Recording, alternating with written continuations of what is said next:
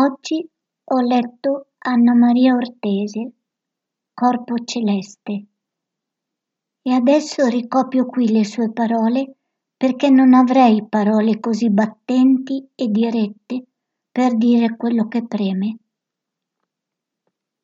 So questo, che la terra è un corpo celeste, che la vita che vi si espande da tempi immemorabili è prima dell'uomo, prima ancora della cultura, e chiede di continuare a essere e a essere amata, come l'uomo chiede di continuare a essere e a essere accettato, anche se non immediatamente capito e soprattutto non utile. Tutto è uomo. Io sono dalla parte di quanti credono nell'assoluta santità di un albero e di una bestia, nel diritto dell'albero, della bestia, di vivere serenamente, rispettati, tutto il loro tempo. Sono dalla parte della voce increata che si libera in ogni essere e della dignità di ogni essere, al di là di tutte le barriere, e sono per il rispetto e l'amore che si deve loro. C'è un mondo vecchio, fondato sullo sfruttamento della natura madre, sul disordine della natura umana, sulla certezza che di sacro non vi sia nulla.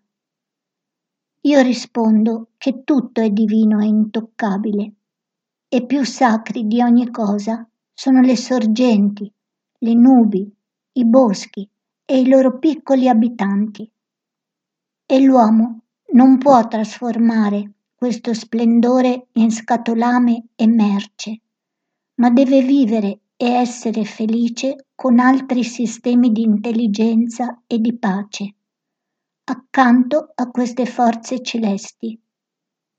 Che queste sono le guerre perdute per pura cupidigia, i paesi senza più boschi e torrenti, e le città senza più bambini amati e vecchi sereni e donne al di sopra dell'utile. Vivere non significa consumare e il corpo umano non è un luogo di privilegi.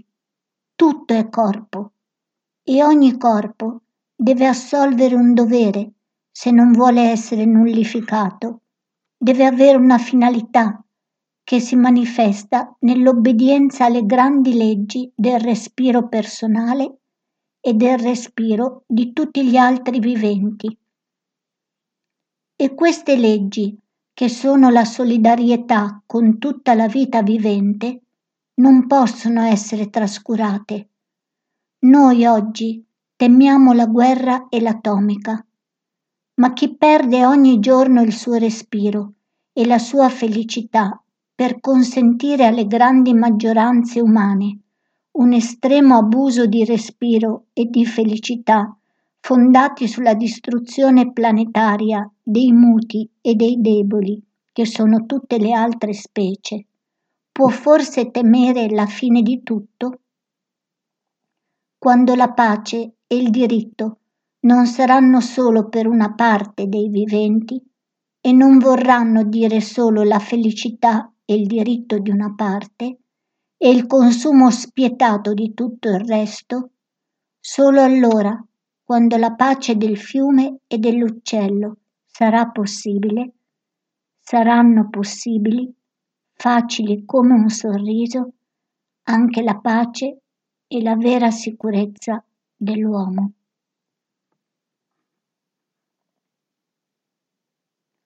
Non avere vergogna di difendere con parole scarne e semplici il bene della diversità, della svariatezza, dell'interdipendenza degli esseri rispetto a un pensiero che guarda solo all'intricatezza umana e non osa richiami a partire da sé, come invece fanno gli asini ragliando.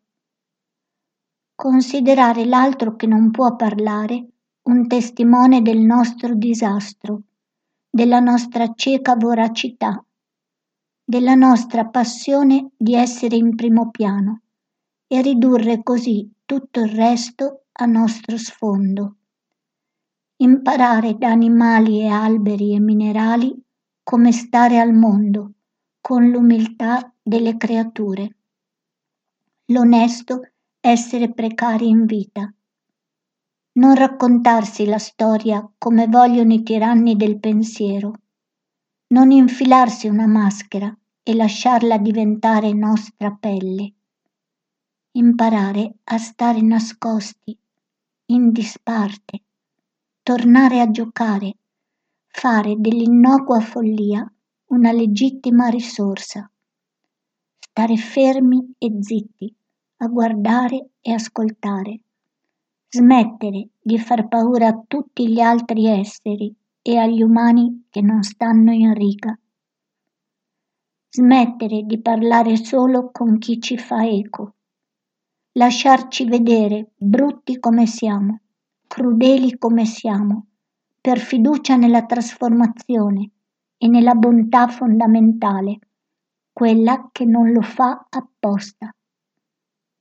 Non cercare scuse, ma smettere e rammendare. Farci domande, tante domande, e aspettare silenziosi che arrivino le risposte.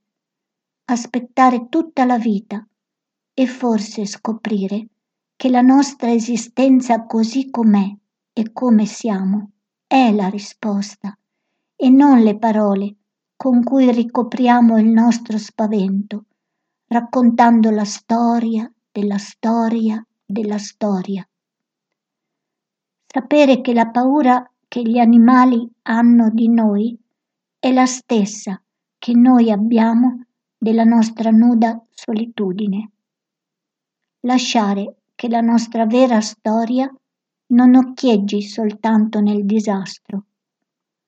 Non confessarla, ma offrirla con dignità, perché è il nostro ponte più solido verso la storia degli altri. Rianimare la storia tatuata nel corpo, nella voce, negli sguardi. Non ignorare quello che bussa nelle buie notti e stenderlo al sole di giorno. Entrare nel nostro mancare e conoscerlo anziché riempirlo costantemente di futilità. Lei non sa chi sono io. Oh sì che lo so e mi si stringe il cuore sapendolo. Le opere sono gradini in discesa, non in salita. Rivoluzionare la coscienza, non essere un carattere, ma un fiume con tanti affluenti e agire partendo dall'attesa e dal silenzio. Intonarsi alle azioni, riconoscendo le intenzioni risvegliarci ogni momento. Cosa cerchiamo quando anziché annusare le scie e poi seguirle, corriamo dietro alle illusioni umane di appropriazione e accumulo, di ascesa? Restare fedeli alla sete, senza confonderla con l'evaporazione dell'acqua. Quando disseto, curo la mia arsura. Di riuscirci, prego.